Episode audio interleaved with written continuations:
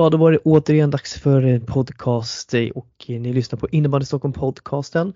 Och eh, ja, den här veckan blev det inget uppehåll som vi har tenderat att ha haft någon gång här och där. Och eh, förra veckan hade vi med Lukas Samuelsson och eh, vi kan med glädje meddela att Lukas kommer att vara med fler gånger i podcasten. Så er som gillade honom så kommer han att dyka upp mer. Och eh, det är vi ju väldigt glada för för att då får vi ju lite mer koll på på norrort också eh, där Lukas till vardags spenderar sina tider. Ryktet säger att han har till och med VIP lounge på eh, Österåker Multiarena eh, för att kolla Ackers matcher.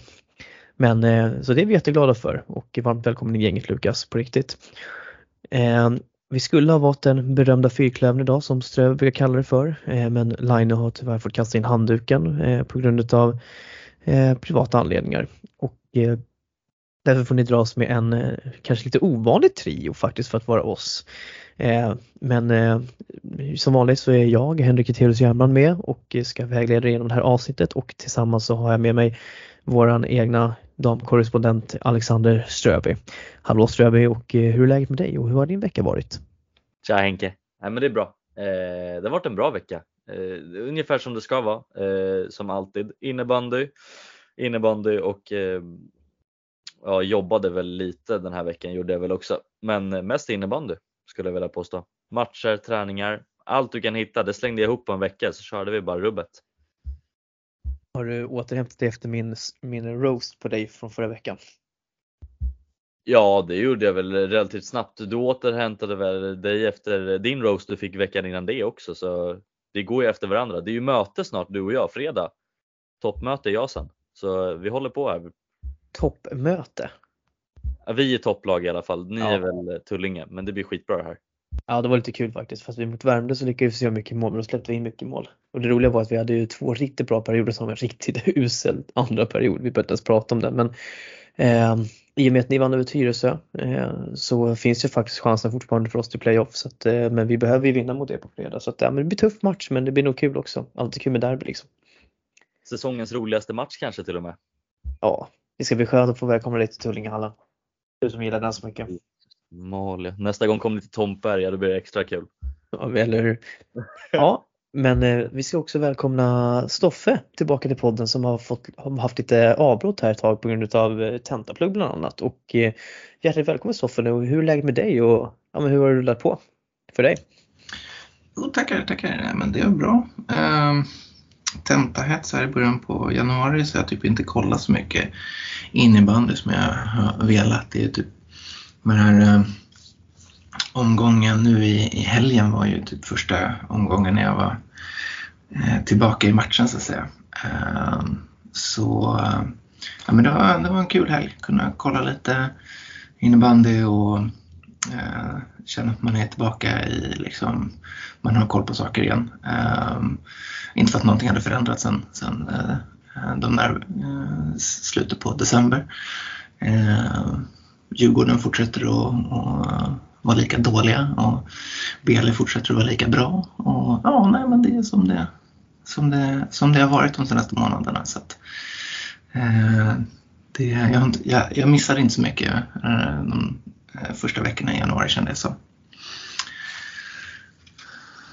Ja, nej men eh, som sagt jättekul att ha dig tillbaka Stoffer. Det blir, du får ju, kommer ju få dra lite allsvenskt fokus här på några minuter eh, i inledningen av podden här. Men eh, själv så har man eh, slussat runt lite och eh, vi fick ju en trevlig invit utav Åkersberga att komma och titta på eh, deras eh, dammatch i SSL och, i helgen och eh, se Österåker Multarena och eh, med det sagt så tog jag med mina två barn och eh, rörde mig till Österåker och eh, eh jag kommer nog inte vara välkommen tillbaka dit eh, för att tyvärr så vart ju åkte ju till Sandung på en, eh, en jobbig skada på sitt knä som antagligen, jag har inte hört några fler prognoser än men det är, det är någonting med knät som är struligt och vi hoppas såklart att det inte är korsbandet. Eh, men redan efter en minut i den matchen och eh, eh, så att det har varit många timmar i Österåker men om jag ska sätta något, om jag ska göra någon närmare analys av hallen så kan man väl säga så här att eh, jag är riktigt svag för hela den stora härliga ytan som är runt omkring planen. Du kan stå upp på höjd och runt omkring finns det som en löparbana som går längs hela planen på, ovanför. Eh, bra loungeytor, eh, bra kaféyta och många olika hallar. De, de har lagt till in en bullbana mitt eller inne i hallen eh, så som, som man kan använda om man skulle vilja det. Och eh, med klättervägg och hela rubbet. Bra parkeringsmöjligheter, fiket, ja, ruggigt fint toast i fiket, alltså det ska de ha. Eh, där satt den skulle. Men eh, nu har jag inte så egentligen omklädningsrum då som så men eh, väldigt trevlig och behaglig hall att titta på. Ett bra utrymme för coacherna bakom båsen också som man vill sitta och hänga lite i. Eller ja, man vill köra lite trappor som uppvärmning för de som är lite avbytare. Eh, minuset ligger ju såklart på bänksidan som Lukas nämnde. Alltså det, det är för dåligt att man inte bygger vanliga stolar eh, på en sån här fin arena. Eh, det går ju inte att sitta på de där träbänkarna. Så att jag stod ju upp till hälften av matchen och om det var mer för att jag har två barn som vill springa runt och titta på saker och ting eller om det är för att man fick träsmak, det låter jag vara osagt. Men det var synd att man inte kunde göra en lite bättre läktarlösning men på det hela taget så eh, hade det varit en bättre läktare så hade jag nästan rankat den före K-Rauta. Helt ärligt. Eh, men läktaren avgör tyvärr till K-Rautas fördel. Men eh, Ja, men så att det, det är en riktigt fin hall och jag är lite avundsjuk på att vi inte har någonting ens i närheten i, på södra sidan av Stockholm faktiskt. Jag ska vara helt ärlig. Så att eh, stort tack Åkersberga för inviten och eh, jag ser fram emot att komma på besök fler gånger faktiskt för det var en väldigt trevlig upplevelse. Och ska man säga någonting om matchen så måste jag säga att Åkersberga imponerar väldigt stort. Eh, Kalmarsund låter omställningarna ske gång på gång på gång och har väldigt svårt att ta sig igenom egentligen Åkersbergas försvarsspel varit lite lurade precis dit Åkersberga ville ha dem. Och, ehm, eh, det, var ju på, det var egentligen då Åkersberga som bjöd in dem lite i slutet av andra perioden med några enkla mål. Sen vart det ju lite match jämnare än vad i tredje perioden. Men ja, kul för Åkersberga, riktigt viktiga tre poäng och ja, jag tror de håller sig kvar eh, om det fortsätter så här. Och mitt tips om att de kan komma före Täby i tabellen eh, som jag la in förra säsongen lever ju i allra högsta grad. Så att eh, ja, det roade jag mig med. Så att, eh, bra betyg till Österåker helt enkelt. Fast eh, inte det, är det inte väl optimistiskt så tror jag att de ska ha en chans att, att eh, komma före Täby. Med tanke på Täbys Mos och Varberg. Det känns väl ändå lite långt bort va? Eller? Vi får väl se. Eh, det var ju en reach när jag väl tog upp det också men Täby har ju, är ju väldigt upp och ner i sina prestationer också. Eh, de kan ju gå från att krossa Kvarberg helt plötsligt till att uh, åka på stortorsk så att jag menar liksom det är, vi får se. Fast jag tror kanske inte att, alltså Täby är så pass bra lag så att jag tror inte att Åkersberga kommer kliva runt eller kommer att kliva förbi eh, i slutändan men det vore kul om de gjorde det. Jag mejlade det jag såg i Åkersberg och alltså Hanna Nordstrand, herregud, vilken gud med några spelare. Alltså hon är så iskall i varenda läge när hon sätts fri med keepern. Alltså det, är, det är äckligt hur bra hon är. Alltså det är, hon är i topp 10 poängliga nu också i damernas SSL, sin första säsong. Det är sjukt imponerande verkligen måste jag säga. Um, och den liksom kombinationen med Emily Eriksson och är ju är också ruggigt, ruggigt bra. Och sen har de ju Therese Gustafsson som också var riktigt bra. Så det finns mycket bra att ta på Ackers, helt klart. Men nu ska vi inte nu ska vi lämna dem därhän utan och bara ta oss er igenom lite vad vi ska prata om idag. Och eh, Stoffe och Ströby har fått i uppgift att förbereda eh, lite, lite drömmar här och visioner och eh, Stoffe har tagit ut tre stycken lag som han skulle vilja se i herrarnas SSL i framtiden som har en bra möjlighet att faktiskt etablera sig där och konkurrera på bra, med bra förutsättningar. Och Ströby har fått göra exakt samma sak fast på damernas eh, SSL. Och då ska vi då se att vi redan har tre stycken damer SSL-lag från Stockholm där och så där ligger vi ändå bra till. Eh, men Ströby har ändå hittat säkert tre andra lag som han skulle vilja se där. Och eh, sen efter det så avslutar vi med lite, lite frågor helt enkelt. Så det kanske blir lite kortare avsnitt idag men vi försöker vara lite mer konsista. Men innan vi gör det så ska Stoffe, nu är du med igen och eh, du ska få berätta lite om eh, herrallsvenskan här nu som är ditt hjärtebarn och eh, vad har du reagerat på nu under din tid som du inte har varit med på podden och hur, vad ser du framåt i allsvenskan? Så efter, här får ni lite gäng och sen så är det Stoffe Take it away helt enkelt.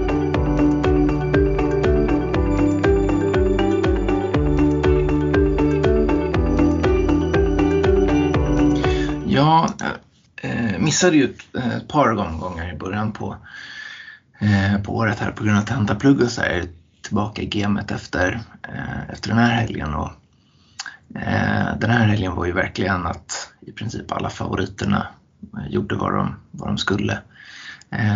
Så det var ju, det var ju inga, ingenting chockerande som, som hände i, helgen utan det var ju mest att topplagen städade av bottenlagen Eh, ganska programenligt. Ehm, jag tycker att det, det ser väldigt bra ut för, för både Nykvarn och, och Bela om man ser ur ett Stockholms perspektiv.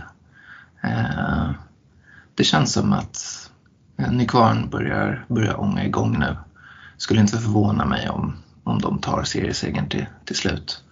Ehm, men Bele fortsätter ju också vara riktigt, riktigt vassa. Så att, eh, och, och, och, Visby är också väldigt, väldigt bra. Så att, eh, jag tycker att det är helt öppet egentligen vilka, eh, vilka två lag från, från Allsvenskan norra som, som går till slutkvalet. Även om naturligtvis Nykvarn är ju den stora favoriten. Men eh, jag tror att både Visby och Bele skulle kunna skrälla mot Nykvarn om det är så att de hamnar mot Nykvarn i, i omgång ett. Det, alla de tre ser riktigt vassa ut. Jag har inte hunnit se eh, någonting av södra allsvenskan i år. Eh, jag brukar ju flukta in dem lite på under våren för att kolla lite inför, inför kvalet hur, hur Stockholmslagen kommer att stå sig om de hamnar mot, mot något, eh, mot något lag i, i södra i, i slutändan. Och jag ska väl göra det februari, mars så att jag får en bild av hur, hur, hur den här uppsättningen av Fagerhult och Varberg och Karlstad kanske står sig mot norras topplag. Ehm, så jag har lite svårt att ge en bedömning för eh, liksom reella chanserna för Belen, Nykvarn och Visby att faktiskt gå upp i slutändan. Men om man bara tänker liksom hur, hur nivån har varit tidigare år så ser det ju riktigt bra ut för alla tre. Ehm, Sen eh, fortsätter det ju att gå åt skogen för både Tullinge och Djurgården. Ja, och jag tror, ja, det är många omgångar kvar fortfarande. Det är, för Djurgården är det väl bara fyra poäng upp till Sirius.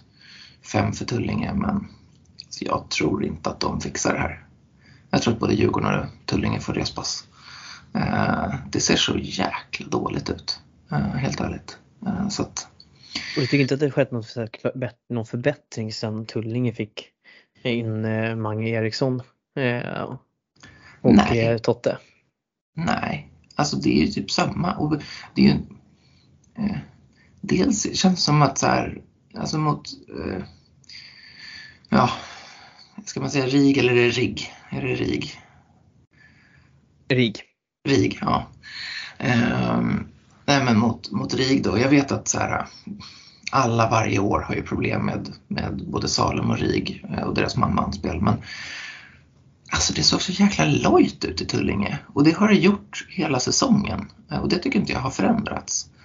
Ehm, jag tycker det saknas intensitet. Jag tycker stjärnorna inte alls är lika bra som, som de var för, eh, ja men kanske, ja, förra säsongen var de väl inte jättebra heller då, men om vi tar två, tre år sedan då. Alltså, Schüler är ju fortfarande bra men han är inte dominant som, som han var förut. Eh, förut så var han ju liksom en av allsvenskans absolut bästa backar.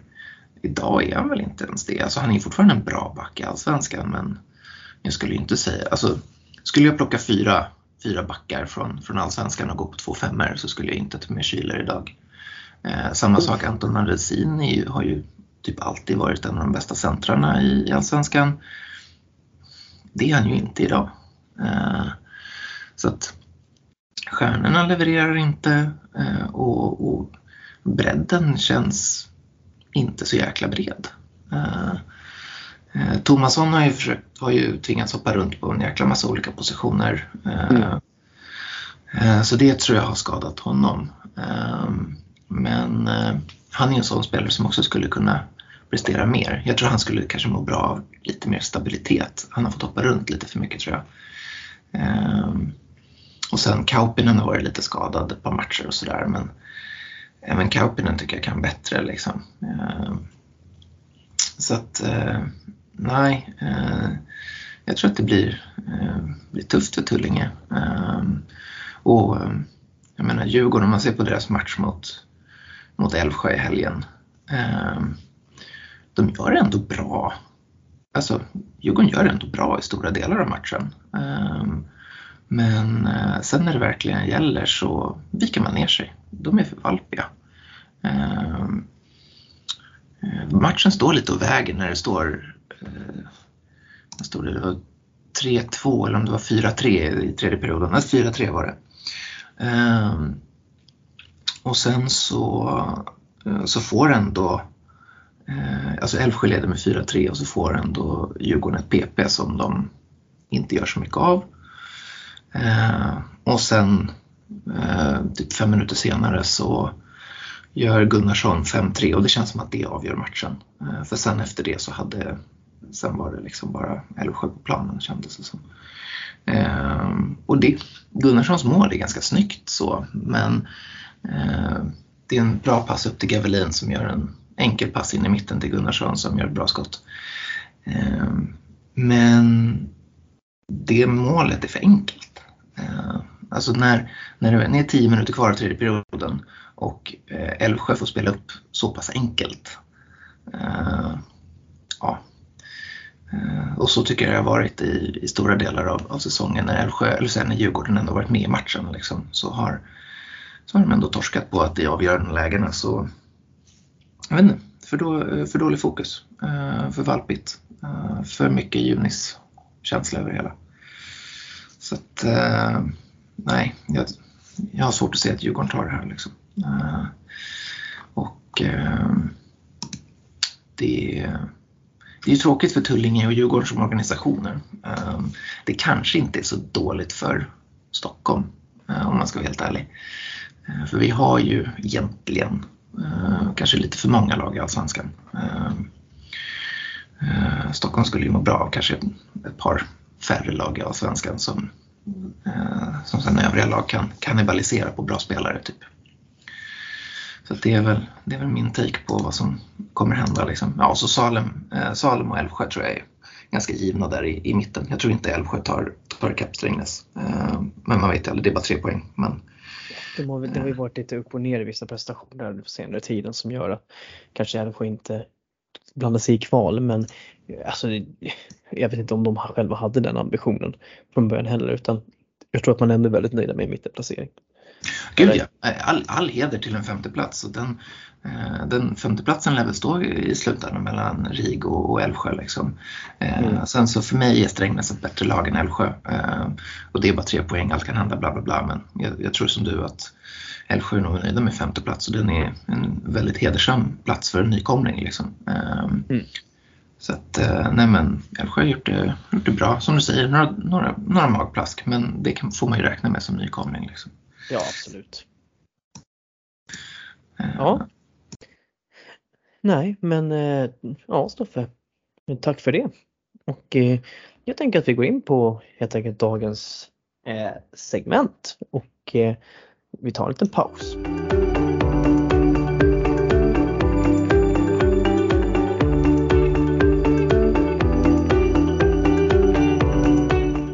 Ja, och då var det dags för dagens segment och jag repeterar förutsättningarna. Eh, Ströby och Stoffe har alltså tagit ut tre stycken lag eller föreningar som de ser, eh, ja men skulle gärna skulle vilja se SSL som har förutsättningarna för eller kan komma att ha förutsättningarna för det och då faktiskt konkurrera. Det vill säga vi vill inte se, då menar jag inte någonting som till exempel Djurgården förra året som åkte rakt ner och inte kunde konkurrera alls utan att det ska vara ett lag som kan etablera sig i SSL. Eh, och eh, det blir ju lite, lite annorlunda för SSL dam som Ströby har i och med att vi redan har tre Stockholmslag där. Men jag tänker eftersom att Stoffe har fått prata lite allsvenska nu Ströby så tänker jag att du kan ju få inleda med att eh, ta ditt första lag och varför har du valt det här laget? Så take it away!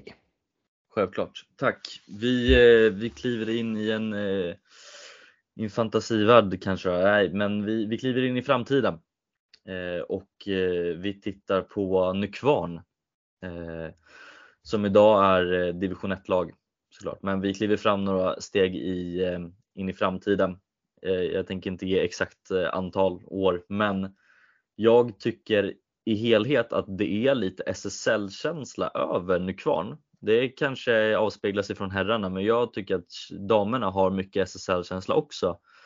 För de har ett, som vi tittar föreningsliv, så alltså Nykvarn har föreningsliv. Det kan ingen säga emot. De fyller hallen hela tiden på varje match, så som det är JAS eller division 1 det är spelare som kommer och kollar, de yngre tjejerna har idoler i de högre laget. Det är liksom, föreningslivet finns där och om vi tittar leden av spelare så vet jag att det finns väldigt bra, de hade bra 04 kull, 06 kullen vet jag nu framöver är jättebra också. Och om det är någonting vi alla vet så är det att Nykvarn har ju alltid producerat talanger i alla år.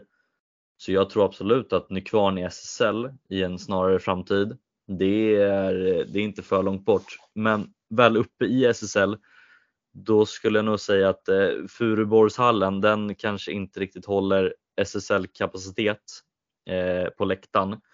Så man kanske får eh, hyra in sig på Västergård Arena. Eh, det är väl den taken man tar om man tittar arenamässigt. Men de kommer ju fylla den också utan problem med de yngre spelarna som kommer vilja följa med titta på de äldre tjejerna som ska raljera upp i SSL. Och det är ett lag jag tror kan etablera sig som ett eh, mittenklubben-lag med påfylld av talanger som kan fortsätta klättra för var säsong som går. Eh, så det, jag tror absolut att Nykvarn i SSL, det är inte en, eh, vad ska man säga, för lång chansning. Jag tror på absolut det i en snarare framtid.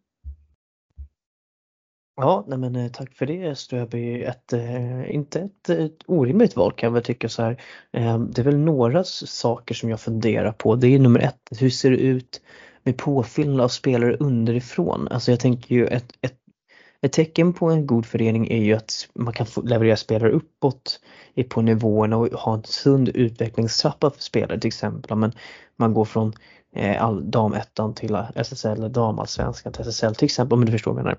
Alltså finns det ett sånt spelarunderlag i Nykvarn? För jag vet ju att det har varit lite spelare som går fram och tillbaka mellan Tälje och Nykvarn till exempel eh, på damsidan. Eh, hur, ser, hur ser den biten ut? Och, eh, alltså det, hur ungt lag är det Nykvarn har idag?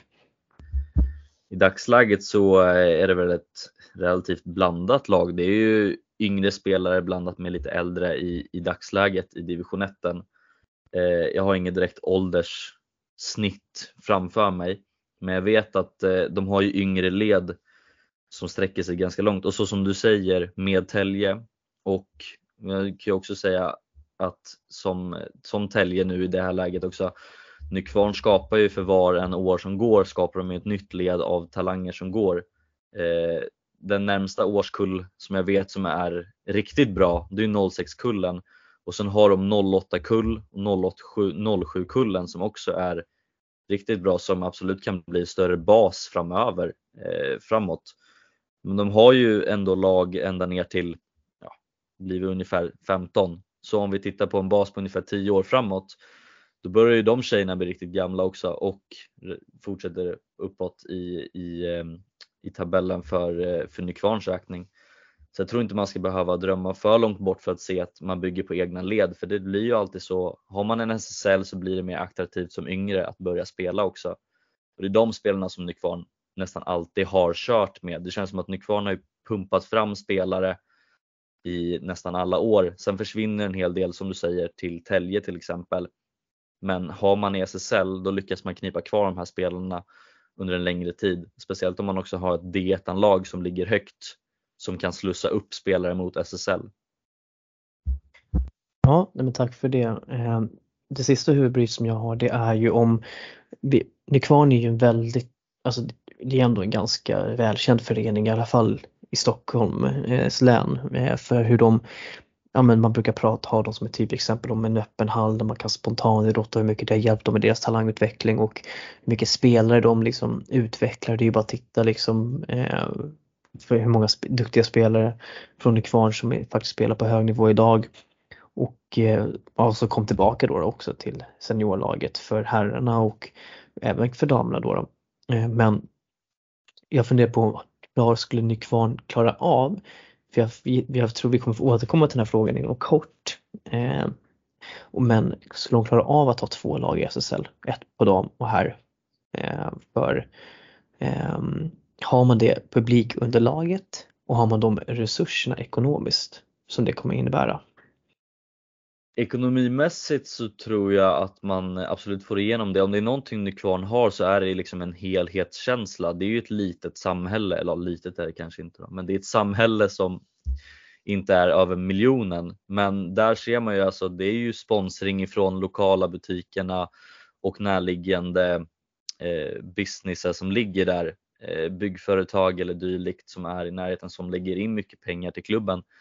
Och eh, om man tittar kanske kapaciteten i hallen till exempel så ja, det blir ju lite tight just Furuborg men tar man Västergård till exempel så får man ju även lite mer fans från Tälje i trakterna.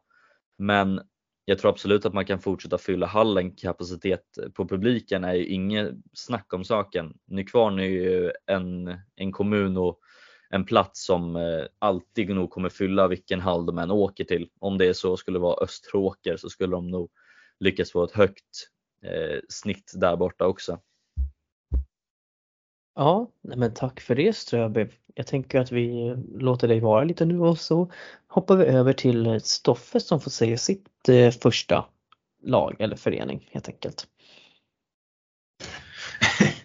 ja, jag har rankat dem lite efter sannolikhet så att jag börjar väl också med Nykvarn. Det är kanske inte eh, det är väl det, på här sidan så är väl det det, det tråkiga eh, obvious att, att plocka. Men eh, eh om vi ska vara helt ärliga så är väl Nykvarn det enda, enda laget som idag har förutsättningar. Alltså de behöver typ inte göra någonting. De har redan allting. Eh, de, eh, de har uppenbarligen en, en, bra organisation kring att fixa sponsring. Eh, det var ju så de fick råd med Hampus Arén. De har de har ett helt okej publiksnitt. Alltså det är inte Visby-nivå på publiksnittet eh, men det är ändå för Allsvenskan ett bra publiksnitt. Liksom. Och för de som inte mm. vet, vad är publiksnittet ungefär? 450. Eh, mm. Det är faktiskt mer än eh. många SSL-lag kan mäkta med. Ja men precis. Så det är ju, men Visby har ju nästan 900 liksom. Men det är ju en klass för sig ja, men de har ju satsat på det där, på sin publik mm. och sitt, sitt arrangemang så, så länge och så, alltså så lång tid. Mm, absolut. Eh, men, eh, men så att så här, de, har, de har bra publik, de har bra spons, de har ett helt fantastiskt lag. Eh, så att så här, alltså om du plockar, om du plockar, om Nykvarn går upp i år, eh, vilket alla förväntar sig, eh, så, så kan de överleva och kanske till och med nosa på slutspel skulle jag säga med den trupp de har idag. Eh, utan att värva en enda kotte. Ehm, så att så här, jag, jag tror att eh, alltså Nykvarn är redo idag. Liksom. Så det är väl så här, det är väl tråkigt att plocka dem men det är, det är, de är ett jätteintressant lag. Um, de har allting. Vad ska jag säga mer liksom? Eh, så att, nej men eh, det är väl enkla liksom. Ja, och de satsar ju verkligen för att ta den här platsen redan nu så att ja, det är väl ett fullt rimligt. Eh, jag förväntade mig nästan att du, du skulle ta dem också och eh, vi kan ju det känns som att det är ganska höga odds på att vi får se Nykvarn i, i SSL nästa säsong. Utan jag tänker att de har ju för sig haft några insatser i år som man höja ögonbrynen för men om jag känner Niklas Edståhl rätt och eh, några av spelarna där i kvar så laddar man bara upp och jobbar febrilt för att man ska vara som bäst när det är dags för kval helt enkelt. Och man stod i Visby nu senast vilket var styrkebesked och eh, eh, ja, men det blir spännande att se om Nykvarn klarar den här gången. Eh, spelarmaterialet finns ju där helt klart. Föreningen eh, har ju en bra organisation. Eh, man har får en bra löpande tillförsel av spelare också underifrån. Eh, så att man, man kan nog bygga någonting långsiktigt där. Det gäller sig bara att ta sig över det där lilla hindret helt enkelt som är kval. Det är ganska ja, sjukt att så, det är så otroligt alltså, svårt att ta sig upp till SSL. Men det är svårt ja. att hålla, men det är så enkelt att åka ur. Ja precis, men och sen så de har ju ändå en, tycker jag, en, de jobbar väldigt målmedvetet och det, anledningen till att de inte gick upp förra året var ju backspelet och vad har de gjort i år? Jo, de har tagit in ett gäng backar liksom. Ja, eh, och, och, så att de, eh, de har ju också en, en självmedvetenhet av att lyckas analysera på ett korrekt sätt vad, vad problemet var eh, och lösa problemet och nu kör vi igen liksom. Så att, eh, eh, nej men det, jag tycker det ser, eh, det ser jättebra ut. Eh, och eh, tyvärr är det lite långt att åka till Nykvarn för att kolla på SSL men det är, mm. även om man bor på söder om stan så är det fortfarande det är långt. Ja, det är väl enda nackdelen. Ja, nej men eh, stort tack. Vi kan ju också säga det för de som inte vet om det så signade ju Hampus Arén kontrakter också i, eh, i förra matchen i halvtid eller vad det var för något sätt. Eh, det är ju också ett väldigt styrkbesked från Nykvarn eh, får man lugnt säga. Ehm, ja, Ströby, ditt eh, andra lag? Jag eh, kollar eh, mot Stockholms västerort och jag skapar en ny förening som jag kallar för Vilda Västern Västerort. Det är Bele Barkeby, Hässelby och Järfälla som kliver ihop och bildar en trioförening. Och jag tror, eller jag vet, att man får en otrolig förening om man slänger ihop de här. Och det finns för det första talang i alla tre föreningars led väldigt långt ner. Jag vet att 06 till exempel är jättebra i Bele Barkarby, 05 är jättebra. Hässelby har jättemycket 07 på G. Jag vet eh, Järfälla har också bra yngre grupper också. Och det är jättebra hallar i föreningarna. Det finns engagemang i varenda kvartal i det där västerort. Eh, det är folk som är engagerade utanför föreningen, innanför föreningen. De fyller hallarna och de gör jättebra eh, saker runt omkring. Bara så som att Hässelbyhallen har ett fungerande café en onsdag kväll. Bara en sån sak är ju fantastiskt. Där upp som man snackar SSL, då eh, det är ett engagemang som behövs runt omkring för att klara det. Men det finns jättemycket bra yngre spelare i alla tre och slänger man ihop det så kan du få en riktigt bra uttagningsgrupper också för att slå sig i SSL. Och jag tror absolut kvaliteten med de äldre rutinerade spelarna som redan finns i vissa av de här lagen kommer bidra i längden framåt. Vi snackar ju nu en lite längre framåt, kanske inte nästa säsong utan en period framåt i framtiden där rutinen kommer fortsätta sitta kvar och äldre spelare som har varit i en av de här föreningarna innan kan komma tillbaka när det vankas SSL-spelet. Man etablerar sig som en SSL-klubb och kan absolut börja slåss mot playoffsen och slåss mot de absolut största klubbarna i SSL inom några säsonger när man verkligen har fått ihop spelet med de yngre spelarna blandat med den äldre rutinen som har, finns eller har funnits i, i föreningarna. Så eh, Vilda Västern kliver upp i, i SSL. Ja, eh, spännande idé. Jag vet att, jag vet att eh, det har pratat, vi har pratat lite om den här typen av idéer eh, tidigare. Jonny Persson lanserade det och eh, som vi vet så ska ju Bele Barkeby och Järfälla gå ihop. Eller det är inte bestämt men det ligger ju ett förslag till styrelsen eh, om det i båda föreningarna som ska tas beslut om sen på årsmötet i maj. Så det följer vi med spänning.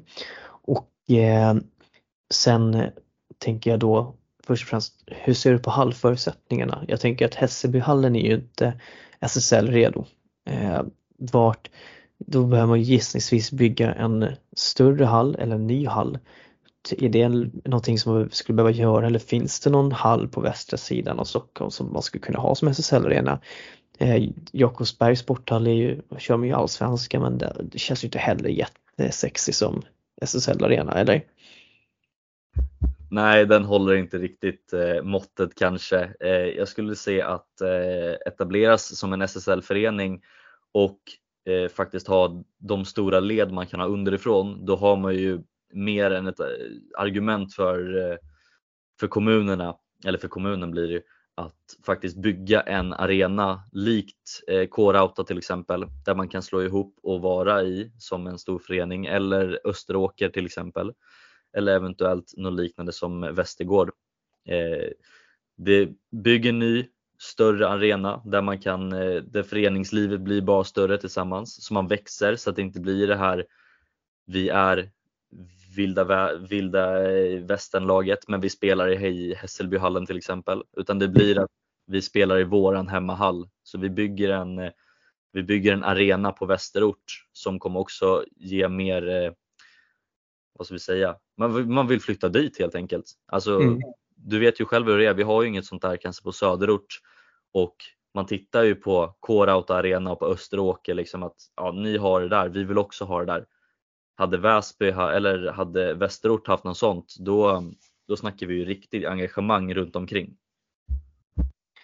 Ja, eh, det, ja men det, jag gillar ändå förslaget och eh, jag tycker att det är spännande vinkling på det att eh, titta på att locka kommunerna till att satsa på laget eller föreningen eh, och faciliteterna just genom att se medlemsantalet och hur mycket det, det ger tillbaka sen för spelarna i kommunen och hela kommunen i sig. Det är väl bara det här klassiska, man måste få politiker att förstå hur viktig idrotten är för att, för att av någon anledning så är det alltid, känns som att det alltid är som så att eh, politiker förstår aldrig hur viktig idrotten är för det är alltid idrotten som ska stå tillbaka i alla politiska frågor. Eh, ja, tack för det Ströby. Eh, och eh, Stoffe, vi går vidare till ditt andra lag. Ja, Eh, nu är det väl kanske lite tråkigt utifrån liksom tabelläget. Det är obvious att jag tar Bele men eh, i och med, nu har vi precis pratat om sammanslagning mellan Bele och Järfälla. Det kommer ju bli en, en gigantisk förening eh, som kommer att ha ett eh, spelarunderlag. Eh, de kommer att ha väldigt mycket halvtider så att eh, potentialen till att fostra, eh, fostra spelare kommer finnas där. Eh, och eh, i och med att Bele ligger där de ligger redan nu så kommer ju dessutom eh, Eh, en hel del spelare i Stockholm var väldigt intresserade av att, av att gå till Bele. Eh, nu får vi se om de tar steget upp i år eller inte men eh, jag tror att Järfälla FBC är det de ska heta om jag minns rätt när de slås ihop. Men jag tror att de kommer att ha alla förutsättningar till att etablera sig. Ehm, de, det som ligger kanske lite i fatet just nu är väl eh, den nuvarande truppen har ju rykte om sig att kanske vara lite, eh, lite lallig, eh, lite oseriös. Eh, men de är ju samtidigt enormt skickliga innebandyspelare. Eh, så att Eh, frågan är väl bara om, eh, om, den, om den imagen kommer att överleva i SSL eller om, eller om det måste ske en, en förändring där för att de ska överleva om de tar klivet upp. Ehm, sen som utomstående så är det alltid svårt naturligtvis att svara på frågan hur mycket är image och hur mycket, hur mycket, hur mycket är spelartruppen faktiskt så lollig som de, som, vill, som de vill ge sken av på, på Instagram. Eh, det, det, är svårt att veta när man själv inte är med i spelartruppen. Liksom. Men eh, det är väl det, det kan väl bli en utmaning. Liksom. Ehm, Eh, om ryktena är korrekta så är närvaron på försäsongsträningarna i BL inte den högsta. Eh, och jag tror ju att de kommer definitivt att behöva försäsongsträna om de ska överleva i SSL. Liksom. Eh, men i övrigt så har ju laget redan idag en, en, en första kedja som, som utan tvekan håller SSL-kvalitet. Och sen Blyberg är ju en jättebra andra center. Problemet är naturligtvis backarna, men det har det ju alltid varit. Eh, så att eh, ska Bele ta steget upp så eh, behöver de värva backar och, och fylla på bredden neråt. Liksom tredje, tredje formationen. Men spetsen finns där och i och med sammanslagningen med Järfälla så tycker jag att strukturen kommer antagligen finnas där. Sen, ja, deras hall är väl inte den roligaste. Men eh, eh, det eh, Ja, jag vet inte. Jag, jag kan inte Järfällas eh, Eh, politik. Eh, vad oddsen är att de bygger en ny arena men det eh, jag tror så här att folk kommer att komma dit oavsett om det är en lökig arena. Om, om det spelas rolig och underhållande innebandy och det finns en, en, en, en bra struktur i föreningen som, som ser till att, att marknadsföra och, och skapa en, en stämning där liksom junisarna börjar gå regelbundet på Eh, på seniorlagets matcher och dra med sig föräldrar och så, så kommer det, det kommer komma publik. Eh, men, eh, nej, men jag tror ändå att det, BL är ändå ett hyfsat realistiskt alternativ. Mm. Så, naturligtvis inte alls lika realistiskt som Nykvarn, men Um, it could happen uh, pretty soon. Ja, eh, men eh, BL är såklart ett spännande alternativ och går den här sammanslagningen igenom så tycker jag verkligen att förutsättningarna finns där då, eh, för att kunna ta klivet uppåt och utmana också. Det är väl lite typ sådana saker som, som vi behöver i Stockholms innebandy. Sådana här eh, initiativ som gör att det blir kanske lite starkare föreningar också som kan driva elitutvecklingen som man ändå får se att, att det här skulle vara i så fall. Ehm, Ehm, så att eh, nej, eh, bra val ändå. Och eh, nu vet så för du var inte med förra veckan men vilken, vad, vilken hall tycker du är sämst i Stockholm och vilken tycker du är bäst? Nu vill jag veta.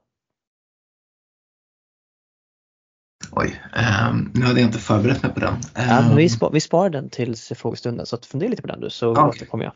Ja. Så kan Ströby kan du få in på ditt tredje lag. Absolut, det är ett eh, lag som du och jag Henke, vi är välkända med. Det är det här laget. Det är eh, Huddinge IBS. Och, ja men nu får du ge dig. Driver med dig.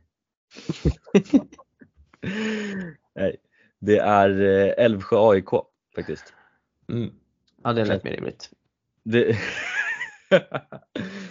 Starta om där. Nej, nej, nej, nej, nej, nej. Vi kör. Älvsjö ja.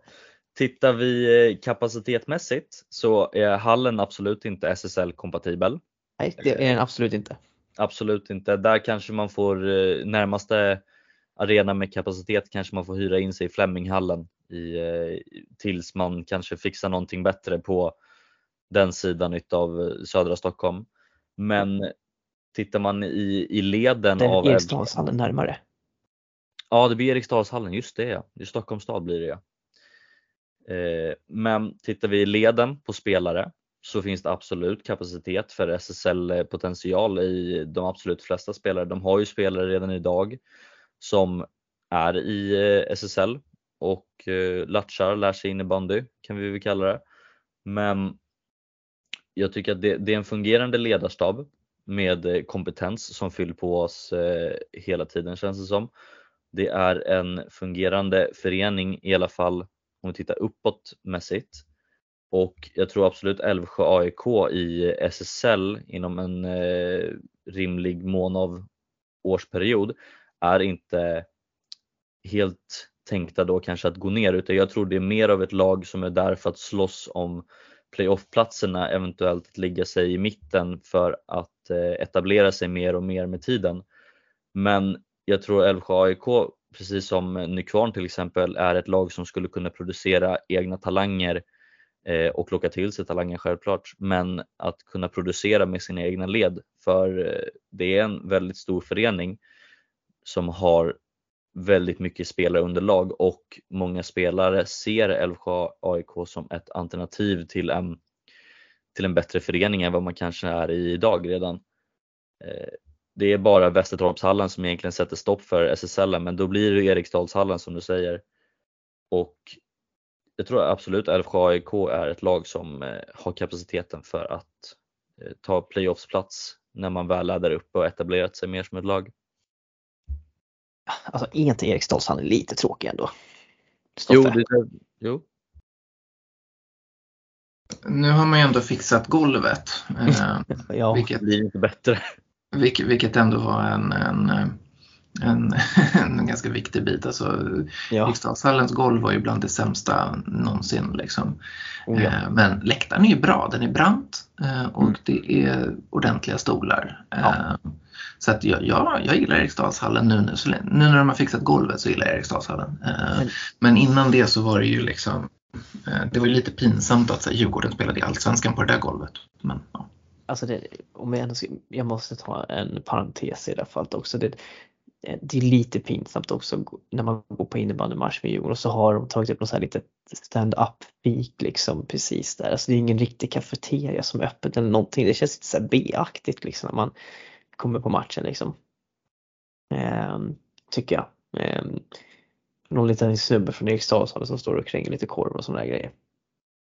Fast eh, Eriksdalshallen har ju ett, eh, ett fik och det var ju öppet ehm, eh, det var ju öppet, nu ska vi se, alltså eh, säsongen när de gick upp. Ja men det kan jag förstå för då var det lite hype med Djurgården. Eh, så var, så var Eriksdalshallens fik öppet. Eh, Eh, och sen så vet jag att det har varit, eh, det har varit öppet från och till sen historiskt. Så att säga, mm. ibland på vissa matcher så har ju Eriksdalshallens egna fik varit öppet och ibland så har det inte varit öppet. Eh, mm. Och när det inte har varit öppet då är det ju bara typ Djurgårdens egna lilla korvstånd. Liksom. Um, och det är ju lite, lite B, helt klart.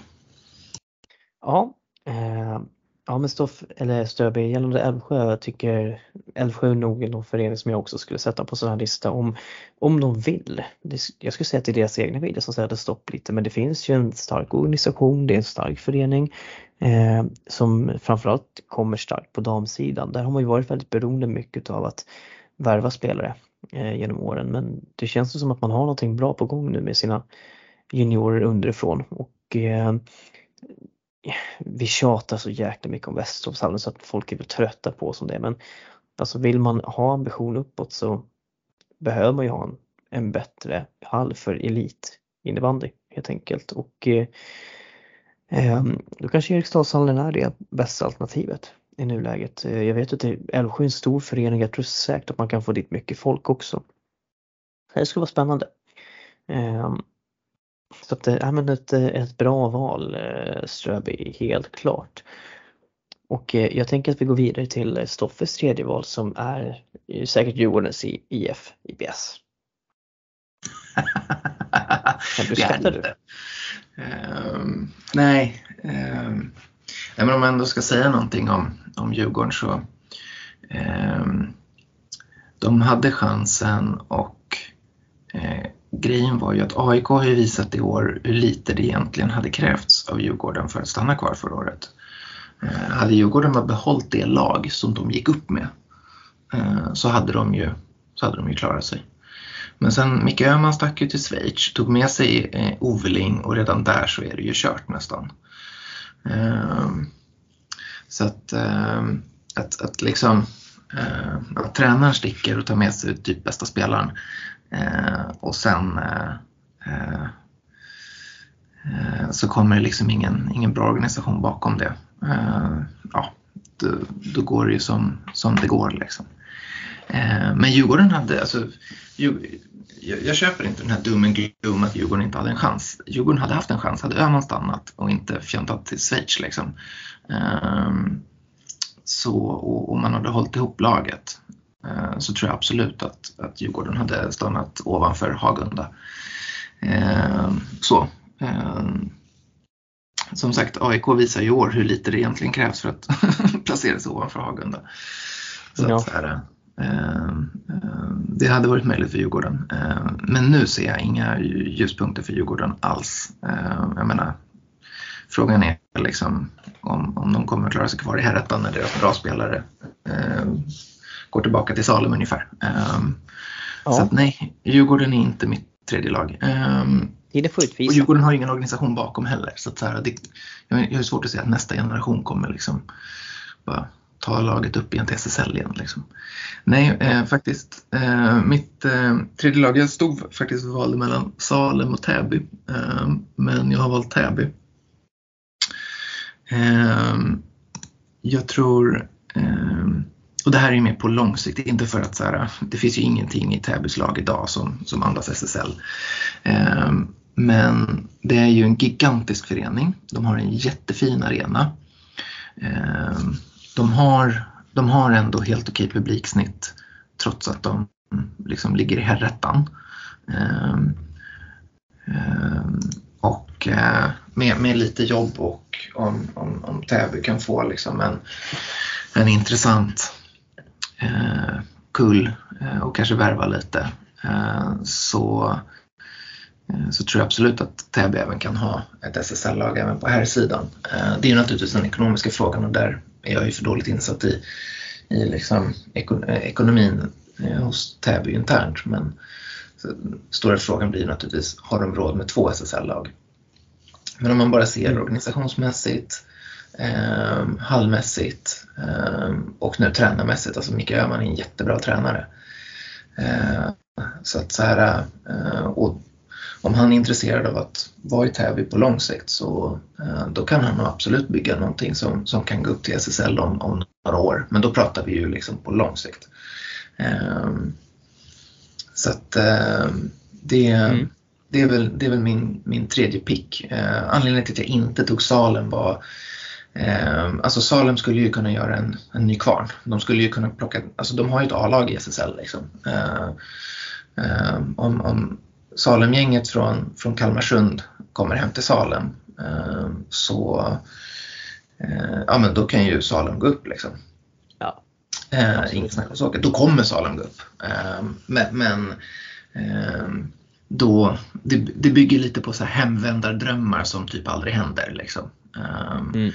Så att det, det är väl där. Och jag menar Salem fostrar ju spelare uh, år ut och år in. Men de sticker ju hela tiden. Salem får ju aldrig behålla dem. Um, så att så här, uh, det, uh, det är väl och det ligger väl lite i Salems etos känns det som. Och det här är bara min, min bild av Salem. Att så här, de, de är naturligtvis ambitiösa och vill vinna matcher men det känns mer som att Salem, Salems image, Salems identitet är att de ska utveckla spelare, vilket de är ju världsklass på. Men det känns inte som att så här, Salem är inte föreningen som, som, vill, som hungrar efter SSL. Liksom, utan det känns mer som att det är, det är, de, de hungrar efter att vara liksom en plantskola och det gör de jätte, jättebra. Men så det är därför som jag inte plockade Salem för de, de känns inte som föreningen som hungrar efter det. Men jag kan absolut tänka mig att liksom Andersson och Öhman vill ha upp Täby i SSL. Uh, ja, nej men, yeah, jag tycker Täby är ett bra val. Alltså det är en förening som vet vad som krävs alltså, organisatoriskt sett eh, för att ta sig upp till SSL. I och med att damlaget har varit där så länge. Eh, och Eh, man har en jättebra klubbchef i Alexander Brinkman eh, som har mycket, mångårig rutin från SSL. Eh, var ju bland annat med och har ju kört Endre många år till exempel och har ju mycket rutin därifrån också. Det, det, det är en person med väldigt bra åsikter och som har sunda värderingar i hur man ska bygga, bygga elit, elit segmentet men också värna om bredden. Och jag, jag har lyssnat lite på honom. Och det finns väldigt mycket intressanta idéer i Täby. Och eh, vi hade ju Viktor Johansson här som var med och berättade lite om hur det ser på damsidan i alla fall. Och ja, men jag tror att herrsidan också kan lyfta sig om man får lite kontinuitet och stabilitet som du nämner. Och eh, man har ju ett bra underlag i och med att man är Sverige, Sverige kanske världens största invandrarförening. Eh, så det borde finnas bra förutsättningar för publik, för publik till exempel också. Eh, och man kan få ett riktigt bra arrangemang därigenom. Och eh, ja, nej, men Täby, är ett bra val. Och eh, då ska jag säga det för protokollets räkning att jag har inte tagit ut några utan jag har helt och hållet litat på mina experter och Linus skulle varit med och kört också så att jag kommer inte att ge er några, några lag den här gången. Men eh, jag tror ju verkligen att ska Stockholm kunna bli konkurrenskraftiga på riktigt så behöver man ju, i alla fall på här sidan så behöver man ju ha typ ja, men någonting som Järfälla och eh, Bele som slås ihop eller att Täby kanske vaknar till liv liksom och använder sin storlek och tyngd som förening. Men det är mycket faciliteter som det handlar om och träningstider och sånt där och där ligger ju Stockholm mils efter eh, andra delar av Sverige. Och det är ju tyvärr mycket där det faller på i grund och botten. Men eh, ja hörni, tack så mycket. Jag tänker att vi ska gå in på lite, lite frågor här då, då helt enkelt. Eh, som vi har fått av våra lyssnare. Eh, om ni är redo för det helt enkelt. Absolut.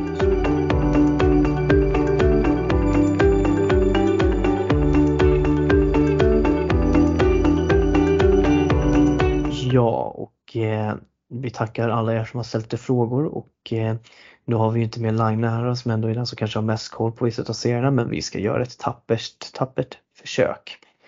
Och eh, vi kan ju börja med att eh, titta lite på Rosersberg Arlanda 19 och deras jaslag som ser enligt, kommentar, enligt frågan glödheta ut och kommentarer om laget.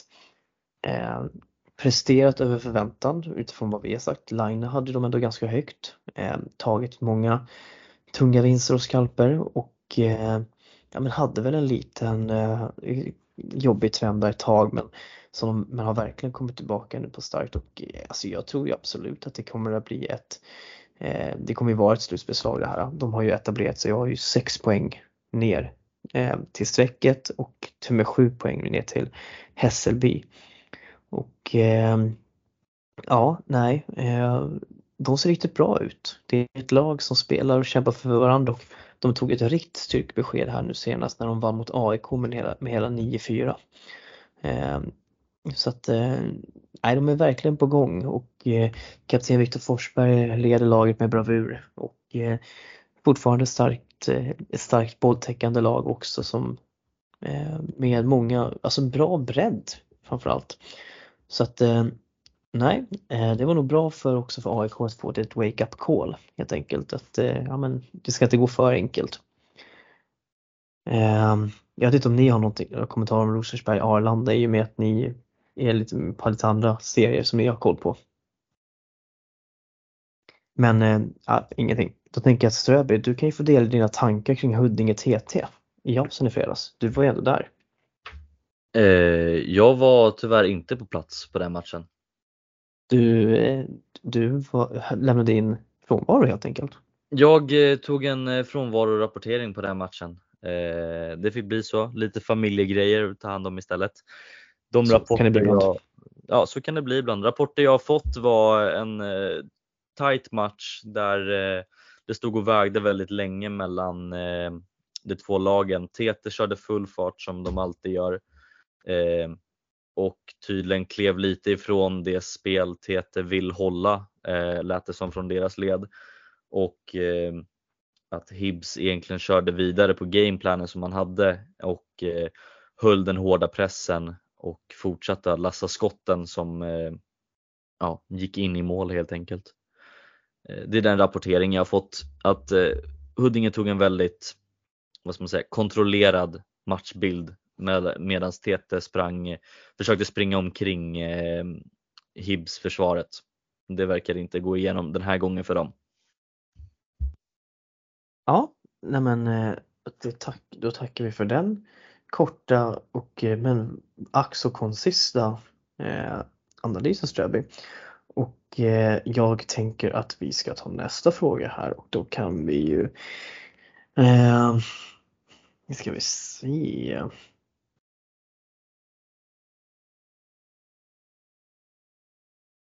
Ja, det är inte så mycket allsvenska frågor här för dig eh, Stoff Stoffe så att eh, du får väl eh, Eh, du kan få ta den här frågan om du vill. Eh, är det värt för ett division 1-lag att gå upp i år när i princip hälften kommer att åka ur nästa år eh, i och med det här nya seriesystemet som ska tas i bruk? Ja, jag tänker precis tvärtom. Eh, du vill, eh, du vill ju gärna eh, gå upp i, i år för det kommer ju bara bli svårare att, eh, att gå upp nästkommande år. Som jag har förstått det, det kommer ju fortfarande bara vara tre lag som åker ur sen i den sammanslagna serien. Så det kommer ju ha ett eh, kval, kval, eh, kvalträdet kommer ju bli mycket svårare framöver. Mm. Nästkommande år. Om jag har förstått det rätt, jag kanske har fel eh, underrättad. Men som jag förstått det ska det fortfarande bara vara tre lag som åker ur den sammanslagna allsvenskan. Eh, så det kommer ju vara eh, det kommer ju vara ettrigt svårt att ta sig upp ur, ur herrettan. Eh, så att eh, det, det är bra. Eh, plus att du har, som det ser ut nu i år, så har du ändå två Stockholmslag som åker ur som du förhoppningsvis kan plocka spelare ifrån. Ehm, så att ehm, eh, Jo men jag, jag skulle absolut, om jag var Hässelby, Täby, Värmdö, TT. Jag skulle vara väldigt mån om att gå upp i år snarare än att gå upp nästa år. Liksom. Eh, jag tror att det är enklare. Mm. Ja, nej men jag tycker det är ganska bra svar så att egentligen, ja det är väl klart att det är bättre, mer värt att gå upp i år och i alla fall ge sig själv en möjlighet att konkurrera om att stanna kvar nästa säsong. Eh, I och med att det kan vara mycket svårare att ta sig upp det här. Jag tycker ja, men det är väldigt bra, ja, nej men väldigt bra svar på frågan. Soffe, det får du 100, 100 poäng för. Eh, vi går vidare lite på, eh, vi har lite kommentarer om eh, eh vad är det de heter, Bele som är, som är stekheta, Bele HJ här och eh, eh, jag säga så att HJ börjar bli ett litet minigorillas. De, eh, det är mycket hets på deras sociala medier nu eh, inför matcher och eh, Eh, efter finster och sånt där. Det, det är ju lite kul liksom. Det att de följer i herrlagets fotspår eh, lite på det sättet. Eh, eh det behövs lite mer hets och de tjoppade bana med Rotebro här eh, senast och eh, Rotebro som hade med sig i princip flera spelare som spelade med deras herrlag också men jag såg att de hetsade lite mot det på deras Instagram men faktum är ju att BL faktiskt också har med sig några spelare som har varit väldigt involverade med herrlaget i herrallsvenskan i år. Eh, till exempel Douglas Wetterstrand, kaptenen, är ju där ganska frekvent. Eh, Rasmus Lindborg Eriksson har också fått figurera i eh, BL så att jag menar det, de har sina, sina spelare där också som är, är med. Och dessutom så fick de ju tillbaka här nu också Leo Sjöblom som ändå har varit riktigt bra också för Hässelby i Jasen idag, i år.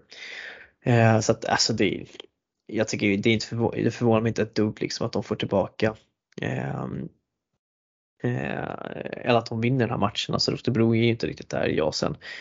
Eh, och det man kan säga är ju att eh, Wille Lorendal gör sin första match för Bele i Jasen och gör direkt tre poäng och det är kul för honom. Men man blir ju fundersam kring vad som hände med Lottebro om de bara lyckades få till åtta skott på hela matchen på mål. Ehm, det, är, nej, det, det känns det väldigt, väldigt lite så där får man nog kanske gå tillbaka till ritbordet. Ehm, vi har en annan fråga som eh, lyder om man är topp 4 i JAS, har man gått vidare till festen eller ska man kvala? Eh, nej, du är per automatik inte vidare till festen om du kommer topp 4 utan det är playoff eh, och det börjar med att ettan och fy, möter fyran i sin egna serie och tvåan möter trean och sen därefter så möter man ett lag från de andra eh, JAS-serierna. Eh, Jag tror att det blir att JAS C och JAS D går upp mot varandra till exempel om platser. Så att eh, man är inte klar för innebandyfesten om man kommer topp 4 utan då är det playoff för dit helt enkelt. Um, ja, men... Eh, Snabb ja. fråga. Är det nytt för i år? Eh, det var nytt från förra året. Vi hade inte så i förjol. Nej, inte på dam. Eh, Nej, på DJ. det var på herr. Eh, jag vet inte hur det är. Jag tror att det ska vara samma sak på dam, DJ. Eh, men jag, jag tänker så här att vi remitterar den frågan till nästa podd och kollar upp det mer noggrant hur det är för både DJ och HI. Men det borde ju vara samma kan jag tycka. Mm. Men vi kikar på det då för att helt enkelt. Och sen så har vi en fråga till Stoffe här som jag jättegärna vill att du ska lösa Stoffe och det är när gästar Sam Madani podden? Noll koll, jag känner inte honom så jag vet inte. Nej men lös Okej. ja, Nej, men jag det, kan- det vore kul att ha med Madani eller? Absolut. Eh, jag kan slänga iväg någon fråga till Bele. Eh, Ja, kolla med eh, deras presschef om, om, om han får vara med så att, och se hur mycket munkavel han måste ha eller om vi kan köra osensurerat. Absolut. Jag kan slänga iväg en fråga till Bele och se. Eh, det vore sjukt kul. Eh, Jag vet så. att eh, ordförande John Wahlgren är en, eh, en, tapp, en fin lyssnare av podden och han kommer säkert att dra iväg ett mess till oss innan vi har hunnit att blinka när han har lyssnat på det här sen. Det låter bra. Så får vi se om han inte säger någonting så får vi väl gå direkt till Madani. Han brukar ju också lyssna ibland. Kan inte du säga något hets om honom? Jo just det, de gjorde noll poäng mot Värmdö, bäst i stan DM när de åkte ut mot Värmdö. Det var lite kul. Han han lär väl svara att han gjorde väl sju nu i helgen. Så att eh, han, Ja, men- han, han repar ju sig i, en match som faktiskt betyder någonting skulle han nog svara då på. Då. Eh, men, eh, men absolut. Jag, jag tyckte det var kul att Värmdö la ut det på, på Instagram när de bara, Ja. om, om ni vill veta hur man nollar eh, Beles första kedja så kan ni ringa oss. Ja men det är fint. Det är, det är ju ändå fint när de bjuder på lite hets tillbaka mot eh, B eller Gorillas som ändå är ganska bra på att göra det också. Alltså det är det är lite kul när det blir sånt där också. Det måste man ändå säga. Ja, jag tyckte det var skitkul. Eh, jag är för. Ja. Eh, ja. Sen har vi ju lite, lite derbyn nästa, nästa helg. Och, eller som kommer nu, vi har ju bland annat det här tröjan norra, det högintressanta mötet mellan Sköndals IK och huvudstadens IVK. Eh, hade jag inte haft match själv med tjejerna så hade jag definitivt suttit spikad på Sköndalshallen klockan 15.00 för att bevittna den här bataljen. För att det här är ett, det här är ett grisigt möte. Det är ett kamp, det är tight, eh, det är mycket humör, eh, mycket psyke. Eh, alltså, det, det är en här tre matcher som har allt, kanske inte alltid världens mest skönlita innebandy men det finns ju några kvalitetsspelare kan man ju lugnt säga. Och eh, jag tycker synd om domarna som har den här matchen för det här kommer att bli det är en viktig match även för tabelläget kan jag säga. Ettan mot tvåan just nu. Då är i och för sig Älvsjö två matcher mindre spelare än Sköndal som ligger tvåa. Eh, men eh, Stoffe, du som ändå spelar i Sköndal. Är det lite skönt surr kring den här matchen eller? Eh, nu har jag, eh, jag var knäskadad, eller jag fick en smäll på menisken i förra omgången, eller för förra omgången nu, så att jag har missat en och en halv veckas träning. Eh, men eh, eh, så att jag, jag, jag, kan, jag kommer att vara tillbaka i träning imorgon eh, så får vi se men hur, hur surret är. Eh, men eh, jag vet att eh, man var väldigt bittra på att det blev torsk mot huvudstaden i förra gången de möttes. Eh, men så här, alltså huvudstaden har ju fått Andreas Dahlqvist. Mm. Eh, och sen så hade de ju Torsson redan. Eh, så att så här, det är ju, eh, eh, ja så har de med Robin Landberg också som också har spelat i SSL. Eh, jag menar det, det är löjligt att ha de tre i, eh, eh, i division 3 liksom.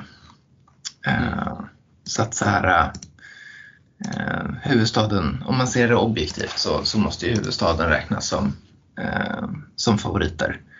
Eh, Men självklart så hoppas vi på att, att, eh, att Sköndal eh, vinner den. Eh, De, eh, alltså, A-laget behöver nog ta tre poäng om, om det ska gå vägen till, till kval i år. Ehm, för som du säger, Älvsjö har två matcher mindre spelade och samma poäng. Ehm, så att, och huvudstaden ligger fem poäng före nu. Liksom. Så att det är nog eh, vinna eller försvinna när det gäller chanserna till, till uppflyttning eh, mot huvudstaden. Så att, eh, nej men jag håller med, det kommer bli en högintressant match och jag hoppas att, att, eh, att Sköndal tar det. Ehm, för eh, det, vore, det vore sjukt kul. Eh, så, men eh, men ja, ska man sätta pengar så sätter man nog inte pengar mot firma, då, firma Dahlqvist och Torsson. Ja, precis. Dahlqvist, Torsson och Landberg. Eh, men framförallt alltså Torsson är ju fortfarande ruggigt, ruggigt bra. Alltså. Trots att han, han har inte spelat på hög nivå på jättemånga år, men alltså han är ju löjligt bra fortfarande. Och jag menar, Andreas Dahlqvist leder ju allsvenskan förra säsongen. Mm. Så att, eh, nej. Um, det, det blir tufft. Men jag hoppas att Sköndal kan, kan skrälla och, och, och ta dem där. Uh, vore kul för tabellen också. Ja, eh, tack för det. Eh, vi tar nästa fråga där vi har fått eh, att eh, Täby FC har fått en ny eh, eller deras ungdomar har fått en ny fystränare och eh, det är ändå ett ganska fint namn. Det är Anna Kellerman Fallby som tar över som bland annat har varit fysio, fystränare i olika pojklandslag eh, i fotboll och eh, med, med till vardags en Eh, fysioterapeut som jobbar med det också, väldigt gott renommé. Så att eh, jag tror det är en riktigt bra rekrytering av Täby FC här och eh, vi pratade lite om i våra Älska för nyår att de skulle ta in en mental coach. Men en, fysio, en, fys, en lite bra fysioterapeut är ju bara bra det. Och framförallt så tycker jag att det kan vara riktigt bra på damsidan. Där det är mycket knäskador och sånt som går redan i tidig ålder. Så att jag hoppas verkligen att det här ska kunna stärka många av ungdomsspelarna i Täby så att de tränar rätt redan från den åldern. Och eh, vi fick, sen, fick vi lite frågor så här att vi kanske, man vill ha lite mer topp 5 utav oss. Det är kul att ni gillade, gillade vår topp 5 förra veckan med hallarna. Där vi pratade om man ska vara typ bäst, vilka som är bäst på sociala medier, vilka har bäst café. Oh, den, vill, den ska man ju nästan göra en lista på och börja åka runt och testa lite kaféer liksom. Det hade varit fint. Eh, eller snyggaste matchtröjan. Eh, och eh, vi tackar för det här och vi kan redan se att vi kommer att eh, göra det, de här de flera topp 5 i närtid. Bland annat så kommer matchtröjor att vara med. Eh, så att eh, eh, stay tuned helt enkelt. Och en annan fråga som vi har är hur slutar toppen i båda division 3 på här sidan och jag tänker väl att Skogås, eller Salem och Ingarö ganska givna där i toppen och det känns ju ändå som att Ja, vi har, det är jättesvårt att säga. Jag tycker ju att Skogås ska kunna klara ett kval men jag tycker Ingarö är Jag tycker ändå att Ingarö är starkast och lär ju vinna den där serien tror jag. Men Salem ska absolut inte underskattas och det har ju varit riktigt viktiga matcher mellan de här eh, topplagen här nu eh, senaste helgerna. Så att eh, vi får se vad jag säger efter nästa omgång helt enkelt. Alltså Skogås spöade ändå Salem eh, i, i förra omgången men sen tappade de poäng mot Nacka nu senast. Så att, eh, det var ju lite, lite missräkning. Eh, det kändes som att så här, Skogås var med i gamet igen mm. när de spöade Salem. Eh, och sen så eh, tappade de poäng mot Nacka och nu känns det som att det, mm. då tappar man nästan det man vann. För nu är det tre poäng igen, tre poäng plus målskillnad. Eh, för de har ju, vad är det, 20 plus mål mer har ju Salem. Så att så här, det, det är i praktiken fyra poäng upp. Ehm, och jag menar Salem och Ingarö verkar ju inte tappa poäng mot någon annan än de själva och Skogås. Så att det, eh, det är lite, lite tajt att se vart liksom Salem eller Ingarö ska tappa eh, ja, fyra poäng eller sex poäng. Liksom. Eh, ja. Nej, eh, ja, men precis. Det blir spännande att se. Och här i tre norra så är det ju, står det ju mellan eh, Älvsjö, huvudstaden och Sköndal och jag, jag tror ju tyvärr att Sköndal, eh, även om jag hade dem som höga favoriter inför säsongen så tror jag ändå att eh, huvudstaden och Älvsjö kommer att komma ett och två i det här fallet. Jag tror Älvsjö kommer att vinna serien för de känns jättestarka defensivt och eh, det tror jag räcker. De har två matcher mindre spelade än både huvudstaden och Sköndal också så att äh, vi får se. Ska, ska man säga någonting negativt om, om huvudstaden så är de ju, de är ju lite labila. Ja, så är det. Eh, så att, eh, alltså Älvsjö känns ju, känns ju som ett mer stabilt lag. Eh, sen är det ju liksom, huvudstaden kommer ju undan med att vara lite, lite av ett gubbgäng liksom. för att så här, de har Dahlqvist och, och Torsson som, som pangar in orimligt mycket poäng i herrtrean. så att Mm. Ska de Ska de tappa det här så är det ju för att de blir psykade i massa matcher och drar på sig utvisningar. Liksom. Ja. Eh, ja, eh, Sen en fråga om där klarar vi i Huddinge att avancera från division 2 i år eller lyckas komma etta som tvåa? Jag tror Huddinge inte kommer att avancera uppåt i år. Eh, men jag tror man kommer att vara där uppe och fightas och eh, jag tror däremot att till nästa säsong så kommer man vara en av favoriterna att kliva upp till herrettan. Helt klart. Kort och koncist. Um, jag hoppas att du får fel för Senerius är djurgårdare. Uh, så go Huddinge. Okej. Okay. Uh, fel. Jag sa ju ändå att det är först om en nykomling är tvåa. Det är väl rimligt att de får ett mellanår och sen så nästa år kliver de. Ja, jag var, absolut. Jag inte vara sådär nu, för nu tycker jag att det, nu, nu börjar det bli sent. um, Nej, men alltså, ligger... De har gjort det bra. Eh, så. Men jag, jag, tycker det vore kul om de, eh, de går upp. Men jag håller med, de, de är väl inte favoriter direkt. Men eh, då har vi fått den här frågan då Stoffe. Slår Samadani poängrekordet inom fyra omgångar? Ja eller nej? Oj, jag vet på rak arm inte vad poängrekordet är. Eh, jag tror det är 75 poäng eller något sånt där. Om det är 75 då slår han ner utan problem.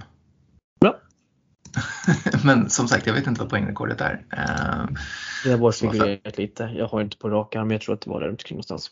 Okej, okay, för han har gjort 73 hittills. Så att jag menar, om det är 75. Då är det lite, då är det lite högre kanske. Ja, vi får se. Ja. Eh, um... Men han kommer ta det oavsett vad det är, de fyra månaderna. Om han får med det snittet han ligger på. Ja, säkert. Eh, men som sagt, jag har noll koll vad, vad poängrekordet är. Så att, eh, men. Sista frågan. Vi har fått jättemycket frågor idag och det tackar vi alla våra lyssnare för. Men vi kommer inte hinna ta några fler frågor så utan vi, det är en sista fråga här där vi har fått eh, hur analyserar vi, hur vi analyserar matcher, vilka frågeställningar tas upp, hur agerar ni och följer upp verktyg och fördelar. Alltså det här är en jättebred fråga och det varierar väldigt kraftigt. Alltså vissa utav serierna är vi själva involverade i ganska mycket och har koll på. Eh, vi, har ju, vi har ju olika serier som vi har, tilldelade, som vi har tilldelade till varandra eh, här mellan oss där vi följer lite extra noggrant. Sen har vi ett väldigt brett kontaktnät som vi använder. För vissa matcher kan vi inte vara på plats på och då har vi kontakter vi använder för att få oss en bild av matcherna och eh, ja, men vad som har skett.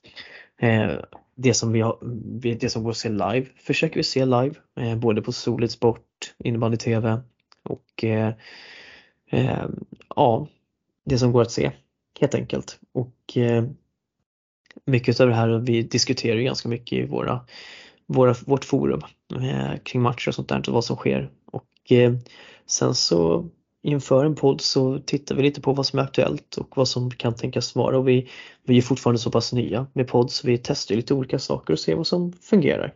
För att eh, ni lyssnare ska tycka att det ändå är intressant att hänga med oss vecka in och ut liksom och lyssna på våra tröttsamma röster.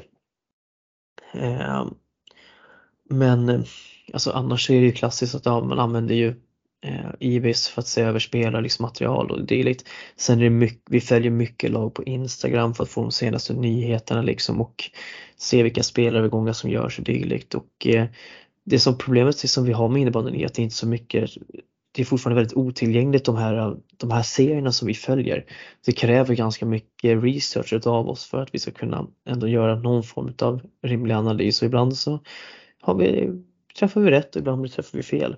Men eh, i och med att det inte finns så mycket live-material, filminspelade saker att tillgå på många serier så blir det som det blir. Då måste vi gå på det vi själva ser och det som våra kontakter säger.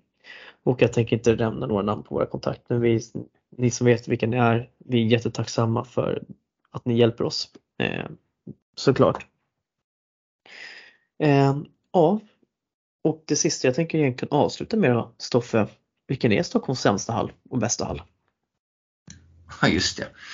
Ja, um, alltså mina hathallar har ju renoverats så att um, det men um, så att de är inte så dåliga längre men uh, jag avskyr fortfarande Wendelsemalmshallen. Uh, ramlar man över sargen så dör man i ribbstolen. Så att, eh, Okej, okay, Vänersömalmshallen eller Vänersömalmsskolans idrottshall sämst och vilken är bäst? Oh. Stockholm. Um, Ja, men um, K-Rauta är bäst. Okej, det är bra. Du följde trenden. Helt rätt. Um, ja, Ströby, det var inte så mycket dam och DJ-frågor här då. Men uh, uh, ja, jag kan bara säga på fredag smäller det. På fredag smäller det. Sänk det gubbe. Ja, uh, och eh, för er lyssnare så nästa vecka så har vi en högprofilerad gäst med oss i podden. Eh, vi gästas av ingen mindre än Nacka IBKs eh, landslagsmålvakt Stephanie Dahlbjer och eh, vi kommer i sedvanlig ordning såklart lägga upp lite, lite att ni får ställa lite frågor till henne så att eh, eh, det ser vi väldigt mycket fram emot. Nästa vecka kommer vi också att bjuda på förhoppningsvis ett, eh, en liten ranking också. Vad det blir så återkommer vi med. Men med det sagt, Stoffe och Ströby, eh, har ni någonting som ni skulle vilja säga till våra lyssnare? Tack för att ni lyssnar. Ja, tack för att ni lyssnar. Glöm inte att följa på sociala medier. Eh, kommentera vad vi behöver göra bättre, vad vi är dåliga på. Det gamla vanliga helt enkelt. Ni behöver inte kommentera vad vi gör dåligt men, eh, men eh, konst, konst, konstruktiv feedback tar vi tacksamt emot. Vi jobbar ständigt med att förbättra innehållet och försöker göra det så gott som möjligt. Du är så Eh, proffsig. di- diplomatisk eller politiskt korrekt eller vad man nu vill kalla det för. Eh, Jag lämnar det öppet för tolkning.